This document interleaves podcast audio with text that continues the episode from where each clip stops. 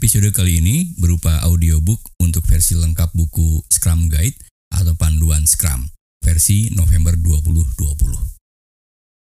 Podcast Management Project bersama Denny Purwadi. Tujuan panduan Scrum. Kami mengembangkan Scrum di awal 1990-an.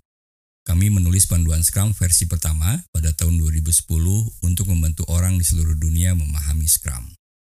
Kami telah mengembangkan panduan ini dengan berbagai pembaruan fungsional kecil sejak saat itu. Bersama-sama, kami berdiri di belakang panduan ini. Panduan Scrum berisi definisi Scrum. Setiap elemen kerangka kerja ini melayani tujuan spesifik yang penting untuk keseluruhan nilai dan hasil yang dicapai dengan Scrum. Mengubah desain atau ide-ide inti Scrum, mengabaikan elemen, atau tidak mengikuti aturan Scrum akan menutupi masalah dan membatasi manfaat Scrum, bahkan berpotensi menghilangkan manfaatnya. Kami mengikuti perkembangan penggunaan Scrum yang terus berkembang pada ruang kompleks.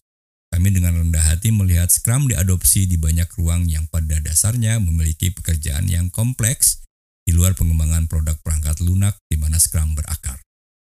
Saat penggunaan Scrum menyebar, developers, peneliti, analis, ilmuwan, dan spesialis lainnya melakukan pekerjaan itu. Kami menggunakan kata developers di Scrum untuk tidak mengecualikan, tetapi untuk menyederhanakan. Jika Anda mendapatkan nilai dari Scrum, anggap diri Anda termasuk dari developers. Saat Scrum digunakan, pola, proses, dan wawasan yang selaras dengan kerangka kerja Scrum seperti dijelaskan dalam dokumen ini mungkin untuk kemudian ditemukan diterapkan, dan dibuat. Penjelasan tentang hal tersebut melampaui tujuan dari panduan Scrum karena hal tersebut peka konteks dan sangat berbeda antar pengguna Scrum. Taktik untuk penggunaannya dalam kerangka kerja Scrum sangat bervariasi dan dijelaskan di tempat lain. Ken Sweber dan Jeff Sutherland, November 2020. Definisi Scrum Scrum adalah kerangka kerja ringan yang membantu orang, tim, dan organisasi untuk menghasilkan nilai melalui solusi adaptif untuk masalah yang kompleks. Singkatnya, Scrum membutuhkan seorang Scrum Master untuk memelihara lingkungan di mana satu, Product owner mengurutkan pekerjaan untuk masalah yang kompleks ke dalam produk backlog. Dua, Scrum Team mengubah sebagian pekerjaan yang terpilih menjadi nilai yang meningkat atau increment nilai melalui suatu sprint. Tiga, Scrum Team dan para pemangku kepentingannya memeriksa hasil dan menyesuaikan untuk sprint berikutnya. 4. Ulangi. Scrum itu sederhana. Cobalah apa adanya dan tentukan apakah filosofi, teori, dan strukturnya membantu mencapai tujuan dan menciptakan nilai. Kerangka kerja Scrum sengaja dibuat tidak lengkap, hanya mendefinisikan bagian-bagian yang diperlukan untuk menerapkan teori Scrum. Scrum dibangun berdasarkan kecerdasan kolektif orang-orang yang menggunakannya. Daripada memberikan instruksi terperinci, aturan Scrum memandu hubungan dan interaksi mereka. Berbagai proses, teknik, dan metode dapat digunakan di dalam kerangka kerja ini. Scrum merangkum seputar praktik yang ada atau menjadikannya tidak perlu. Scrum menunjukkan keefektifan relatif dari manajemen, lingkungan, dan teknik kerja saat ini sehingga perbaikan dapat dilakukan. Teori Scrum Scrum didasarkan pada empirisme dan pemikiran Lean. Empirisme menegaskan bahwa pengetahuan itu berasal dari pengalaman dan membuat keputusan berdasarkan apa yang diamati.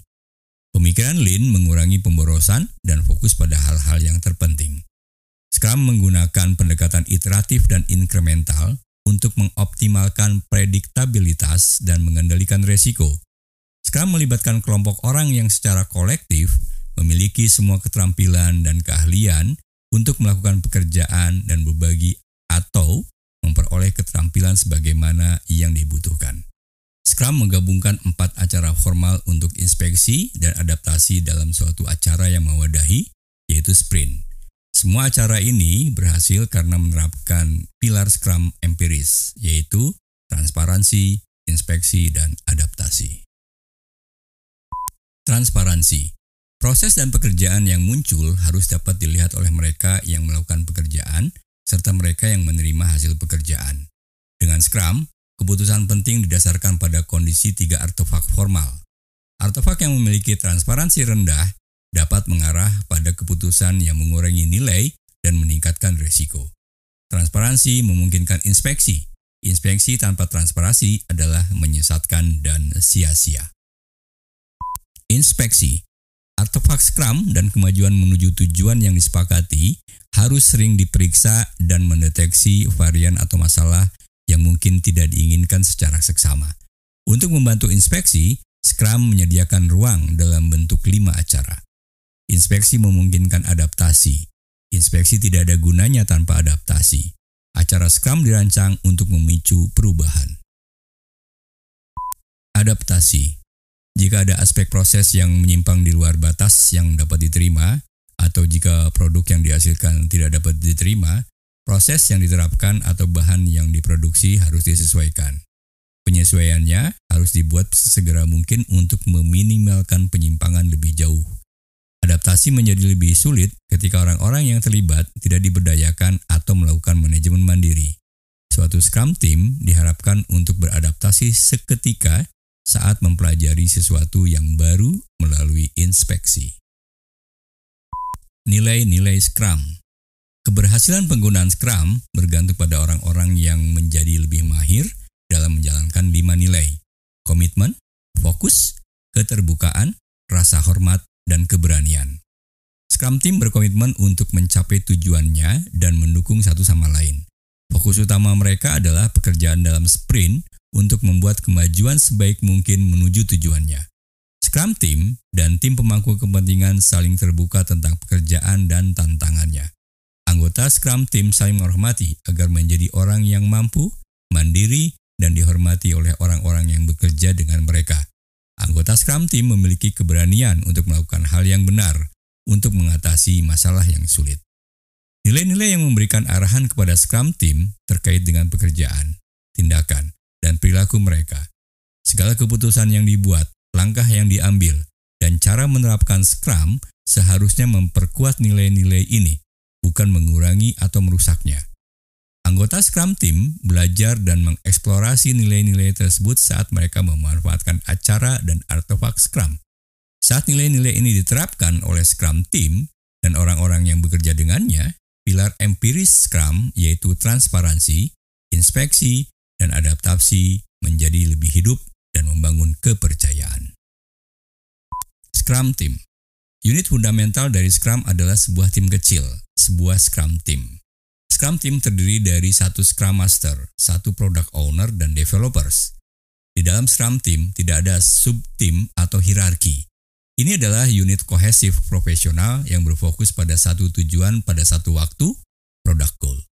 Scrum Team bersifat lintas fungsi, Artinya anggota tim memiliki semua keterampilan yang diperlukan untuk menciptakan nilai di setiap sprint. Mereka juga melakukan manajemen mandiri.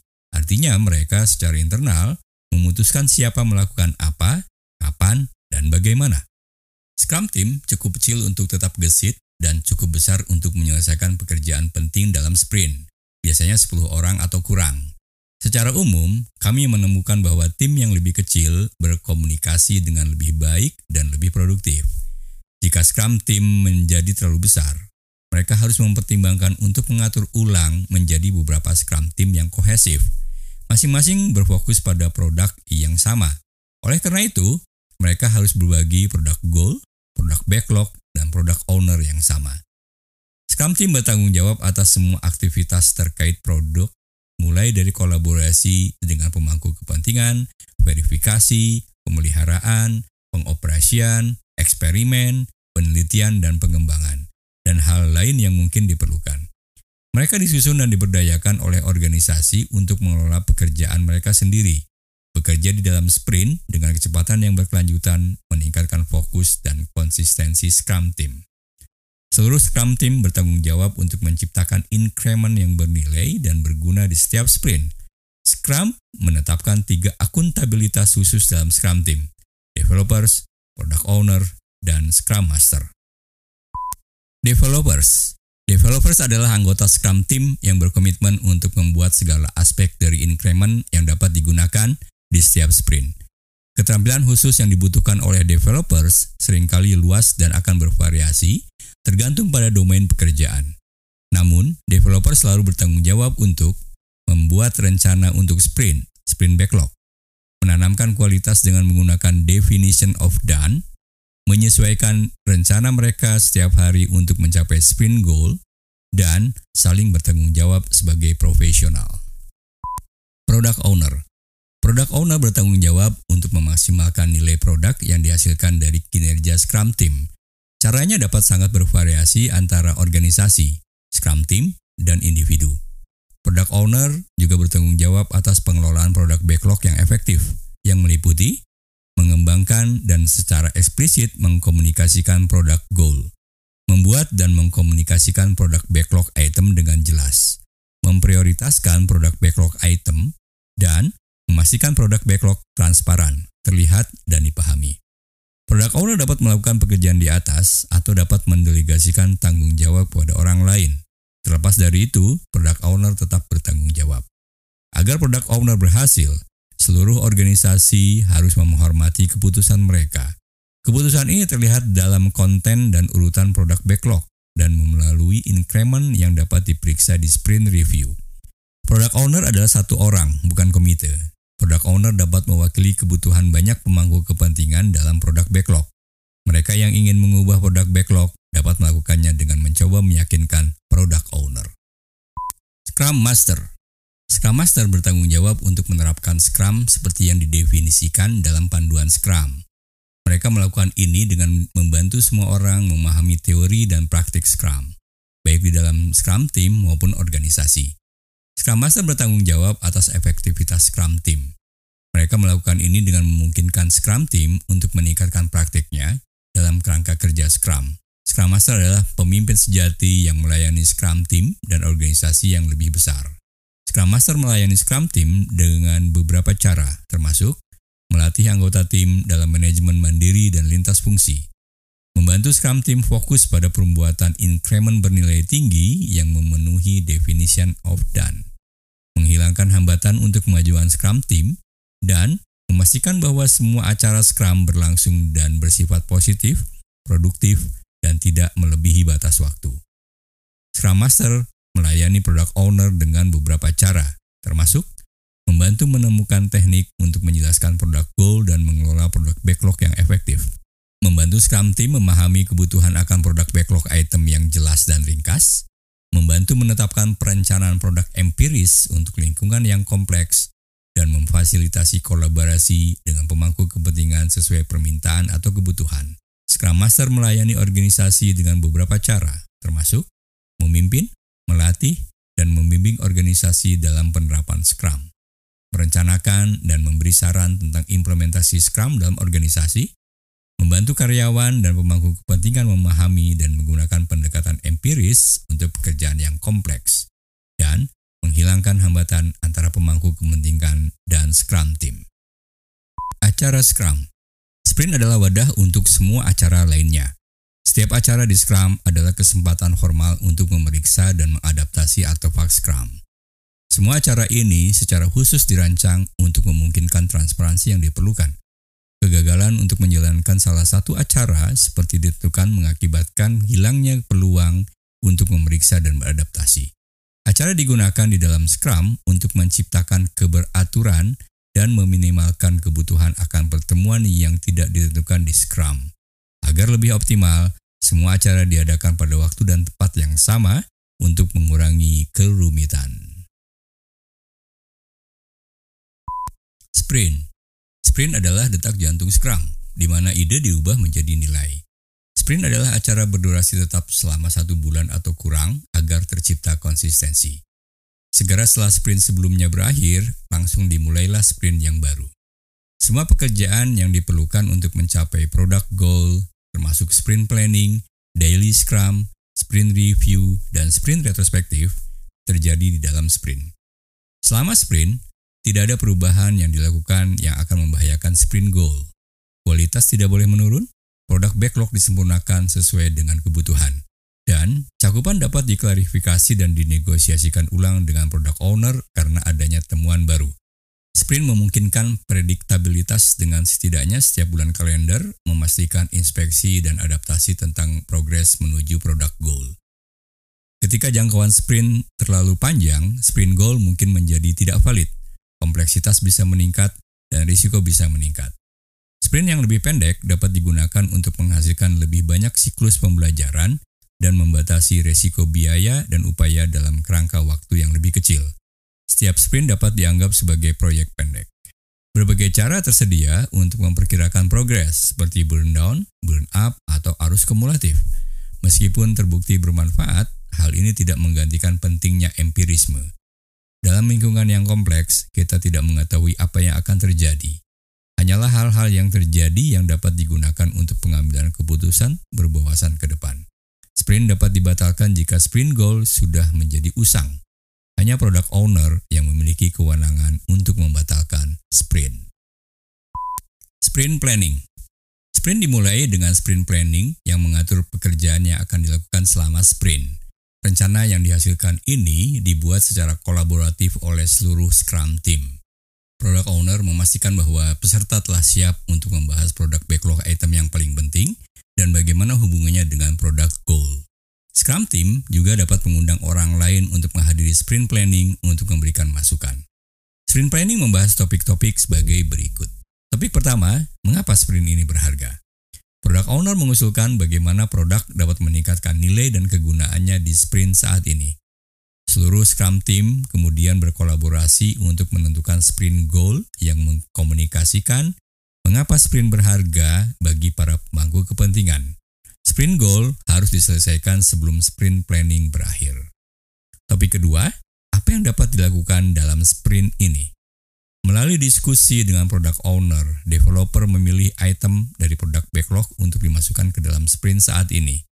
Scrum Team dapat menyempurnakan item-item terpilih selama proses ini, yang akan meningkatkan pemahaman dan kepercayaan diri. Memilih seberapa banyak yang bisa diselesaikan dalam sprint mungkin memberikan tantangan tersendiri. Namun, semakin developers memahami kinerja mereka sebelumnya, kapasitas yang akan datang, dan definition of done, mereka akan semakin mantap akan perkiraan sprint mereka. Topik ketiga, bagaimana pekerjaan yang dipilih diselesaikan. Untuk setiap produk backlog item yang terpilih, developer merencanakan pekerjaan yang diperlukan untuk membuat increment yang memenuhi definition of done. Hal ini biasanya dilakukan dengan menguraikan produk backlog item menjadi item pekerjaan yang lebih kecil yang dapat diselesaikan dalam satu hari atau kurang. Hal ini dilakukan sepenuhnya atas kebijaksanaan developers. Tidak ada orang lain yang memberitahu mereka bagaimana cara mengubah produk backlog item menjadi increment nilai. Sprint goal, produk backlog item yang dipilih untuk sprint, ditambah rencana untuk menyampaikannya bersama-sama disebut sebagai sprint backlog. Sprint planning memiliki batas waktu maksimum 8 jam untuk sprint selama satu bulan. Untuk sprint yang lebih pendek, acaranya biasanya lebih singkat. Daily Scrum Tujuan dari Daily Scrum adalah untuk memeriksa kemajuan menuju sprint goal dan menyesuaikan sprint backlog seperlunya, menyesuaikan rencana kerja yang akan datang. Daily Scrum adalah acara 15 menit untuk para developers dalam Scrum Team – untuk mengurangi kerumitan, acara ini diadakan di waktu dan tempat yang sama setiap hari kerja dalam sprint. Jika product owner atau scrum master secara aktif mengerjakan item di sprint backlog, mereka berpartisipasi sebagai developers. Developers dapat memilih struktur dan teknik apa pun yang mereka inginkan. Selama daily scrum, mereka berfokus pada kemajuan menuju sprint goal dan menghasilkan rencana yang dapat ditindaklanjuti untuk hari kerja berikutnya. Ini menciptakan fokus dan meningkatkan manajemen mandiri. Dari Scrum meningkatkan komunikasi, mengidentifikasi hambatan, mendorong pengambilan keputusan yang cepat, dan akibatnya menghilangkan kebutuhan untuk pertemuan-pertemuan lainnya. Daily Scrum bukan satu-satunya kesempatan bagi developers untuk menyesuaikan rencana mereka. Mereka sering bertemu sepanjang hari untuk diskusi yang lebih mendetil tentang mengadaptasi atau merencanakan ulang segala pekerjaan dalam sprint. Sprint Review Tujuan dari sprint review adalah untuk memeriksa hasil dari sprint dan menentukan adaptasi selanjutnya. Scrum Team mempresentasikan hasil kerja mereka kepada pemangku kepentingan utama dan mendiskusikan kemajuan menuju produk goal. Selama acara ini berlangsung, Scrum Team dan pemangku kepentingan meninjau apa yang telah dicapai selama sprint dan apa yang telah berubah di sekitar mereka. Berdasarkan informasi ini, peserta pertemuan berkolaborasi tentang apa yang harus dilakukan selanjutnya. Produk backlog juga dapat disesuaikan untuk memenuhi peluang baru. Sprint review adalah sesi kerja dan Scrum Team harus menghindari membatasi hanya pada presentasi. Sprint review adalah acara terakhir kedua dari sprint dan memiliki batas waktu maksimum 4 jam untuk sprint selama satu bulan. Untuk sprint yang lebih pendek, acaranya biasanya lebih singkat. Sprint retrospektif Tujuan dari sprint retrospektif adalah untuk merencanakan cara untuk meningkatkan kualitas dan efektivitas. Scrum Team mengkaji bagaimana berjalannya sprint terakhir berkaitan dengan individu, interaksi, proses, alat, dan definition of done mereka. Elemen yang dikaji sering kali berbeda-beda pada setiap domain pekerjaan. Asumsi yang menyesatkan mereka diidentifikasi dan asal-usulnya dieksplorasi. Scrum Team membahas apa yang berjalan dengan baik selama sprint, masalah apa yang ditemuinya, dan bagaimana masalah itu telah atau akan atau tidak diselesaikan. Scrum Team mengidentifikasi perubahan yang paling berguna demi meningkatkan efektivitasnya. Perbaikan yang paling berdampak akan ditangani secepat mungkin. Hal tersebut bahkan dapat ditambahkan ke sprint backlog berikutnya.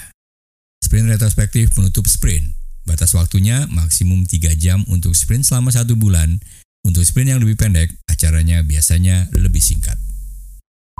Artefak Scrum Artefak Scrum mewakili hasil karya atau nilai.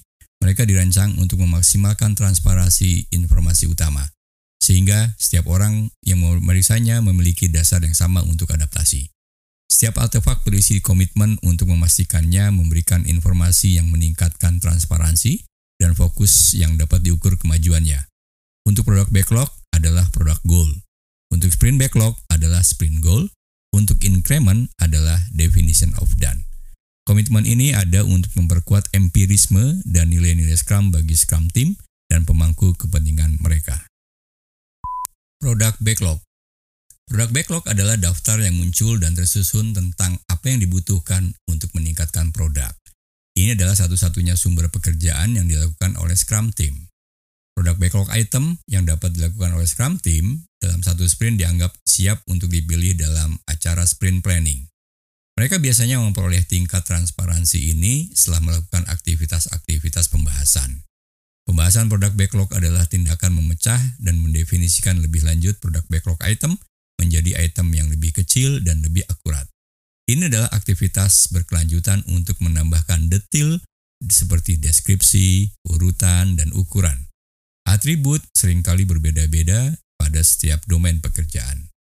Developers yang akan melakukan pekerjaan bertanggung jawab atas penentuan ukuran tersebut. Product owner dapat mempengaruhi developers dengan membantu mereka memahami dan menentukan pilihan kompromi. Komitmen produk goal. Produk goal menggambarkan keadaan produk di masa depan yang dapat dijadikan sebagai target untuk direncanakan oleh Scrum Team. Produk goal ada di produk backlog. Produk backlog lainnya muncul untuk mengidentifikasi apa yang akan memenuhi produk goal. Produk adalah kendaraan untuk menyampaikan nilai. Produk memiliki batasan yang jelas, pemangku kepentingan yang diketahui, pengguna atau pelanggan yang ditentukan dengan baik. Produk bisa menjadi layanan, produk fisik, atau sesuatu yang lebih abstrak. Produk goal adalah tujuan jangka panjang Scrum Team. Mereka harus memenuhi atau meninggalkan satu tujuan sebelum mengambil tujuan berikutnya. Sprint Backlog Sprint Backlog terdiri dari sprint goal atau mengapanya, serangkaian produk backlog item yang dipilih untuk sprint atau apanya, serta rencana yang dapat ditindaklanjuti untuk menghasilkan increment atau bagaimananya. Sprint backlog adalah rencana oleh dan untuk developers. Ini adalah gambaran waktu sebenarnya yang terlihat dari pekerjaan yang direncanakan developers selama sprint untuk mencapai sprint goal. Karena itu, sprint backlog diperbaharui sepanjang sprint seiring dengan semakin banyaknya hal yang baru diketahui.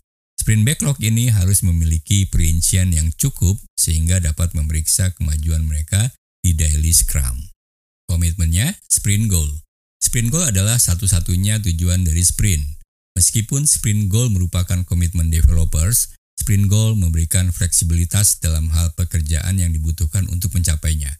Sprint goal juga menciptakan koherensi dan fokus, mendorong Scrum Team untuk bekerja sama dan bukan dengan inisiatif terpisah. Sprint goal dibuat selama sprint planning dan kemudian ditambahkan ke sprint backlog. Saat developers bekerja selama sprint, mereka selalu mengingat sprint goal. Jika pekerjaan ternyata berbeda dari apa yang diharapkan, mereka bekerja sama dengan product owner untuk menegosiasikan ruang lingkup sprint backlog dalam sprint tanpa mempengaruhi sprint goal. Increment Increment adalah pijakan menuju produk goal. Setiap penambahan merupakan tambahan untuk semua increment sebelumnya dan diverifikasi secara menyeluruh, memastikan bahwa semua increment berfungsi secara bersama. Agar bernilai, increment harus dapat digunakan. Dalam sebuah sprint, dapat dibuat beberapa increment. Keseluruhan increment disajikan di sprint review sehingga mendukung empirisme. Namun, increment dapat dikirimkan ke pemangku kepentingan sebelum akhir sprint. Sprint review tidak boleh dianggap sebagai gerbang untuk merilis nilai. Suatu pekerjaan tidak dapat dianggap sebagai bagian dari increment kecuali jika memenuhi definition of done. Komitmen Definition of Done Definition of Done adalah deskripsi formal dari keadaan increment jika memenuhi ukuran kualitas yang disyaratkan untuk produk. Saat produk backlog item memenuhi definition of done, sebuah increment lahir. Definition of done menciptakan transparansi dengan memberikan semua orang pemahaman bersama tentang pekerjaan apa yang diselesaikan sebagai bagian dari increment. Jika produk backlog item tidak memenuhi definition of done, item tersebut tidak dapat dirilis atau bahkan disajikan di sprint review. Sebaliknya, dikembalikan ke produk backlog untuk pertimbangan di masa mendatang. Jika definition of done untuk sebuah increment adalah bagian dari standar organisasi, semua Scrum Team harus mengikutinya sebagai standar minimal. Jika bukan standar organisasi, Scrum Team harus membuat definition of done yang sesuai untuk produk tersebut. Developers diharuskan untuk memenuhi definition of done. Jika ada beberapa Scrum team yang bekerja sama dalam sebuah produk, mereka harus saling mendefinisikan dan mematuhi definition of done yang sama. Catatan akhir, Scrum bersifat gratis dan ditawarkan dalam panduan ini. Kerangka kerja Scrum seperti yang dijelaskan di sini tidak dapat diubah. Meskipun dimungkinkan untuk hanya mengimplementasikan sebagian Scrum, hasilnya bukanlah Scrum. Scrum hanya ada secara keseluruhan dan berfungsi dengan baik sebagai wadah untuk teknik, metodologi, dan praktik lainnya. Ucapan terima kasih. Dari ribuan orang yang telah berkontribusi pada Scrum, kita harus memilih mereka yang berperan di awal. Jeff Sutherland bekerjasama dengan Jeff McKenna dan John Scumnioteles dan Ken Squaber bekerja sama dengan Mike Smith dan Chris Martin. Dan semuanya bekerja sama. Banyak orang lain yang berkontribusi di tahun-tahun berikutnya, dan tanpa bantuan mereka, Scrum tidak akan menjadi seperti sekarang ini.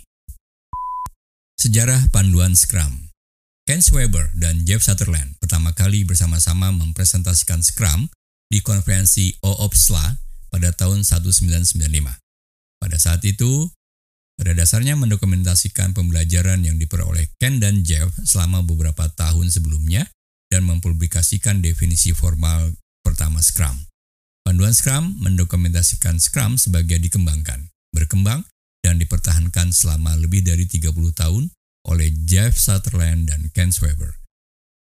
Sumber lain memberikan pola, proses, dan wawasan yang melengkapi kerangka kerja Scrum. Hal tersebut dapat meningkatkan produktivitas, nilai, kreativitas, dan kepuasan dengan hasil.